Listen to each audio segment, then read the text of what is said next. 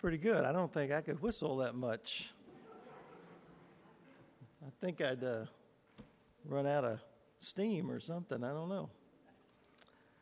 Well, thank you. It's good to be with you tonight. This has been a fun day for Brenda and I. We got started early this morning, drove out to uh, Gasconade. Most of you uh, may know I've been preaching out there on Sunday mornings. They don't have a pastor right now.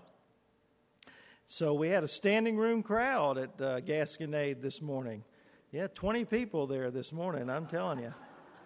But we filled up every chair, so there you go. So uh, had a bunch of family members that had come in to visit, so that was kind of nice. And then uh, we drove from Gasconade down to the lake, and this afternoon we had uh, the memorial service for my brother-in-law, Brenda's uh, sister's husband and he passed away back the end of June, and so they had his memorial service day, and I sang uh, "Won't Have to Cross Jordan Alone" for that service, and it was very nice, and got to see a lot of family members that we don't see. They all came in for the memorial service, so that was kind of nice, and then drove home and had time just to take a little bitty nap. And then back up here tonight. So it's good to be with you and thank you for the opportunity. Uh, thank you, Brother Brian, for the opportunity to, um, to preach for you tonight. Um, if you have your Bibles, why don't you turn over to the book of Mark? Tonight, I'm going to preach a sermon entitled Woulda, Coulda, Shoulda. Have you ever said that? Woulda, coulda, shoulda. All of us have probably had those uh, times in our lives when we said, Oh, I would have done that, or I could have done that, or maybe I should have done that. Well, we're going to talk a little bit about woulda, coulda, shoulda tonight, and we're going to look at the book of Mark, which is my favorite book, and um, and we're going to look at chapter 10 and uh, verses 17 to 22. Mark chapter 10, verse 17 to 22. And if you would, I always ask folks to stand up in honor of God's word while we read it. So would you stand with me?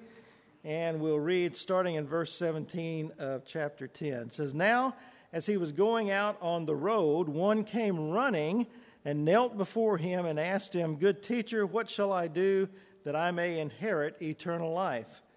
So Jesus said to him, Why do you call me good? No one is good but one, that is God.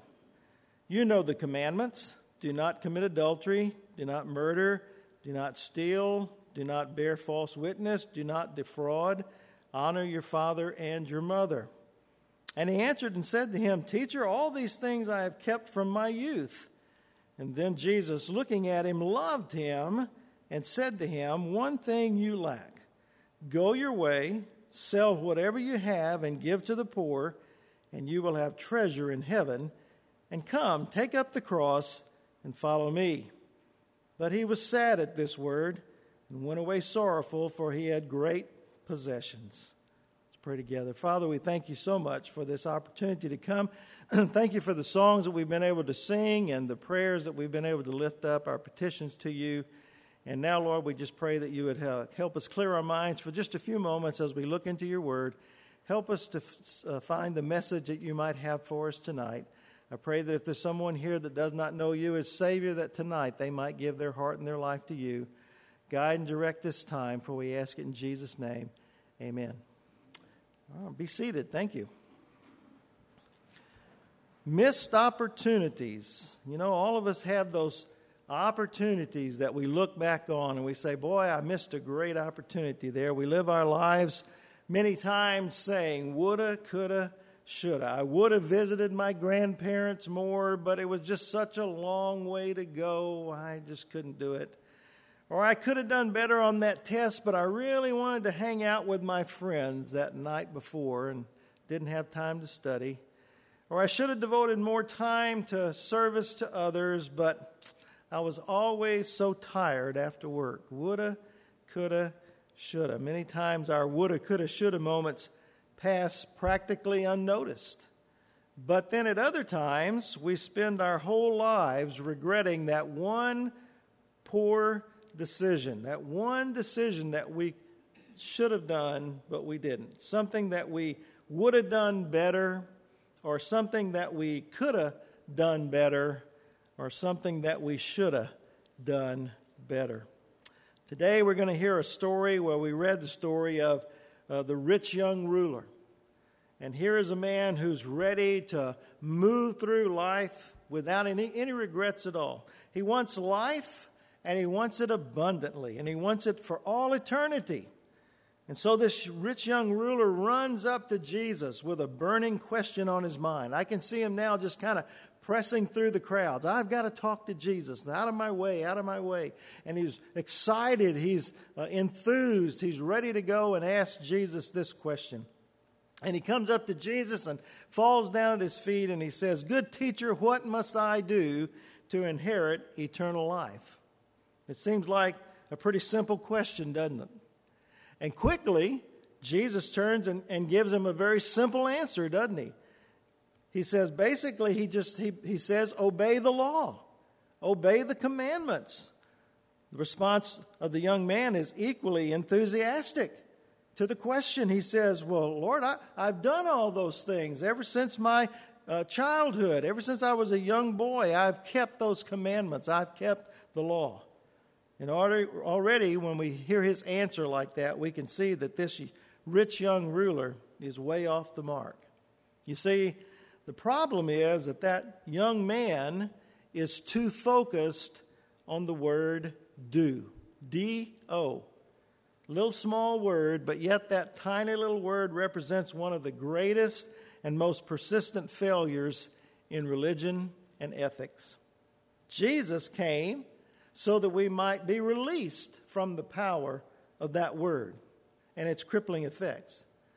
Listen to this. If you don't catch anything else tonight, listen to this. Jesus came and did to keep us from having to do.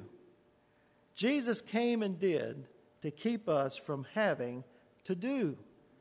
You see, like the rich young ruler, we miss the mark when we think that salvation, eternal life, we think that it's something that can be won by doing any one thing or even any number of things. You know, there's people all over the country right now, all over this, this city right now, that are hoping that when they get to heaven, their thought is, well, you know, I, I think God, Jesus or God will weigh out my good things and versus my bad things, and I'm hoping that my good things are going to outweigh my bad things. Doing, they, they think it's something that they have to do. But it's not, is it? You see, we inherit eternal life by being lifted up out of ourselves by a devotion to God so great that it'll snap all those chains that are holding us back from following Christ in spirit and in act. So what does it what does the devotion that lifts us toward God look like? What is devotion that lifts us toward God look like? For that rich young ruler, devotion meant giving up the greatest pride of his life, the wonderful privilege of riches, selling it, giving the money to the poor, and then following Jesus. Now, is Jesus' demand of the rich young ruler about money here? Well, yes, it is. Should we do all that we can to give from our abundance to those with nothing? Absolutely. We just sang a song about that, didn't we? We need to give, we need to share our abundance with others. But you see, Mark's story of the rich young ruler is really more than just about money.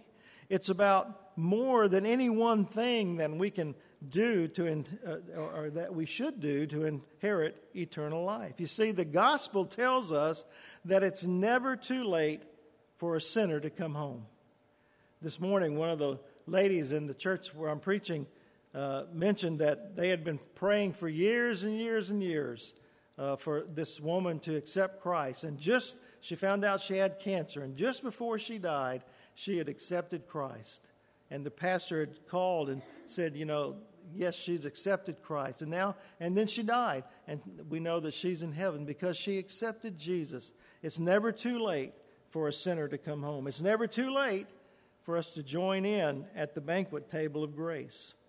But you see, that's cheap grace if not for the fact that every now and then a window opens in life and there's God present and active in the world. God is moving, He's active, and He's opening doors for us. But then sometimes the window closes and it's too late. In his words to the rich young ruler, Jesus reminds us that when that window opens, when those opportunities come in our life, we have to run through, just as that young man ran to Jesus with enthusiasm, with excitement. We have to put Christ first. The story of this young man is about all out devotion to Christ, being sold out for Christ, putting God above all else in the world. That rich young ruler thought that he, that he had done that, didn't he? He thought he had it all together. In fact, he thought he had it made. When he ran up and asked Jesus that question, Good teacher, what must I do to inherit eternal life? Really, he wasn't looking for an answer. He was just looking for affirmation in his life, wasn't he? He thought he, had, he thought he was all in, he thought he was set. And then Jesus told him otherwise. He didn't like that very much. He couldn't really handle the truth. And so that rich young ruler walked away. You can almost see it in your mind's eye. He was running up and enthusiastically excited, thought he had it all together, and then Jesus told him, No, you haven't got it all together, actually. And, th- and instead of walking away enthusiastically like he had run up, he turned and drug his feet and had his head down. His sh- shoulders were sagging. It was opposite of that rapid entrance just a few moments before. And I can imagine that years later, that man was sitting maybe on his throne, feeling empty and unfulfilled, and thinking, boy, if I had only listened to that man Jesus all those years ago. Woulda, coulda, shoulda. Now, I suppose that rich young ruler probably was a very good man, maybe a decent man, a fair ruler. It would seem logical to think that, considering his self proclaimed faithful adherence to the Jewish law. He had said he had kept the law from his youth. But you see, ad- adherence to the law does not gain salvation. Only devotion to Christ can do that. Our greatest weakness as individuals and as a church community is the fact that we can be upright, we can be decent citizens of society without ever going on to become really, truly disciples of Jesus Christ with his peculiar flavor of love and costly self giving. But you see, we have a choice. We have plan A, plan B. We can devote our lives wholly to Christ and put aside all that hinders our devotion, or we can be decent citizens, never quite able to go all in, so we kind of shuffle away with our heads drooping and our shoulders sagging, and there's this great chasm that opens up between us and Christ. Woulda, coulda, shoulda. Listen to this story about a couple in a nursing home.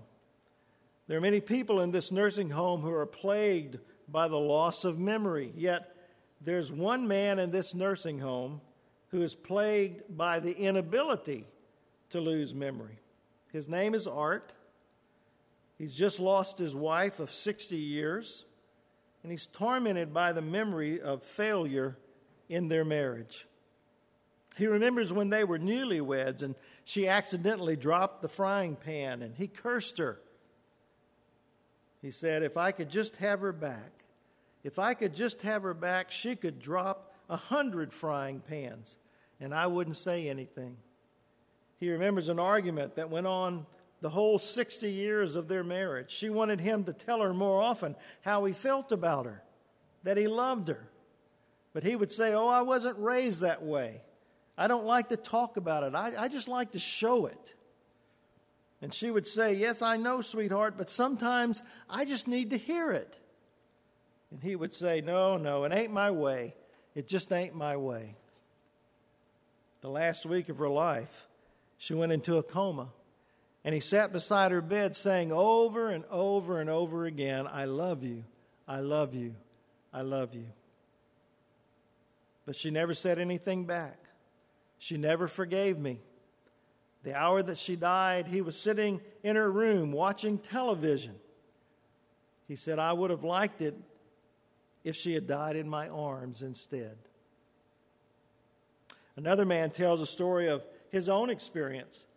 He says, I can't believe, I cannot believe that when I was a young father, I actually got on that airplane and I flew somewhere to give a speech to a bunch of people who no longer remember me and they don't remember anything that I said. Instead of going to that father daughter banquet with my little girl, Melanie, she begged me to go with her. I can't believe that I did that.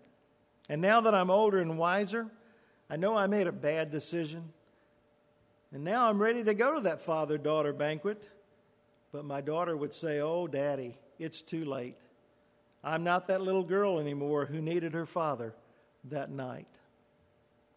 You see, the windows of opportunity open. And there's a chance to be a part of mercy and grace, to follow Christ and experience his blessings. A woman was watching television with her teenage son, and she was folding laundry. And they were watching some program. And during the program, her son said something smart alecky. She didn't like it, and so she scolded him a little bit. He didn't like being scolded, and so he smarted off back to her. And she really didn't like that. And so she took off, he took off and ran upstairs and ran into his room and slammed the door. And she said, Well, you can just sit up there in your room and stew in your juices. But then something told her that there was nothing more important in the world right at that moment than making peace with her son. And so she put down her laundry and she put down her pride and she went upstairs and she made peace with her son. See, don't miss it. Don't miss those opportunities. The rich young ruler needed something far more than just affirmation of what he already knew or even instructions on how to inherit eternal life. You see, what he really needed was the blessing of God that only Jesus Christ can give, and he missed it. He missed it that day.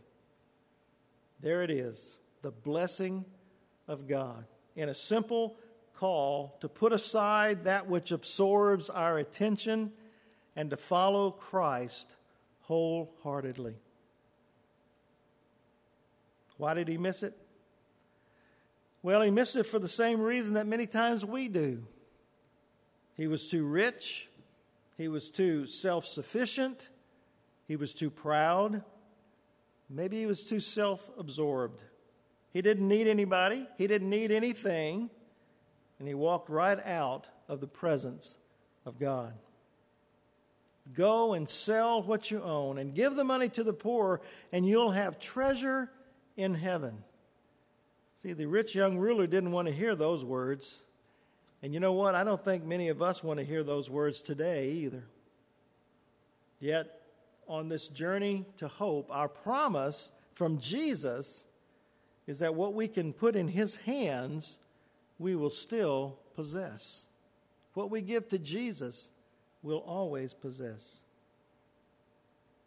When we give what we have in God's name, eternal life is offered in return. But we can't miss the opportunity that's right before us. We can't walk away from the offer that Christ makes to us. You see, we need to use this time to get those things out of our lives that are distracting our attention. For that man, Art, in the nursing home, it was the need to tell his wife more often that he loved her instead of just watching TV all the time. And for that young father, it was the need to go to that father daughter banquet with his daughter instead of making a speech at some conference. And for the mother with that angry teenager, it was the need to lay aside her pride and make peace with her son. For the rich young ruler who first approached Jesus, it was the need to sell all that he had and give it to the poor and then follow Christ so that he, he might know Christ's blessings. So the question tonight is what is it that we, you and I, need to lay aside? What opportunities might we be missing because we cling so strongly to something so empty? For some of us, it may be money. For some, it may be a tendency to workaholism. For others, it may be an inclination to seek revenge rather than forgiveness. It was Martin Luther, the father of the Protestant Reformation, who once said, I have held many things in my hands, and I've lost them all.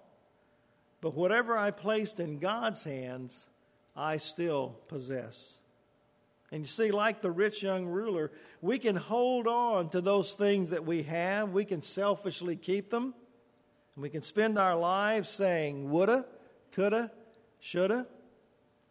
Or we can let them go and we can turn and follow Jesus. You see, when we let go of all the distractions, the riches, the pride, the grudges, then we can put that over in God's hands. We can devote then our lives wholly to God. And then we'll know the blessings beyond measure. We'll know what it is to have life and to truly have life abundantly. Thank God for those opportunities that God gives us. Don't miss them. Amen. Amen. Let's pray together. Father, thank you for loving us. Thank you for dying on that cross so that we might have eternal life. But Lord, so many of us are holding on to things in our lives that are keeping us from being wholly committed to you. Lord, so many of us are going around saying woulda, coulda, shoulda.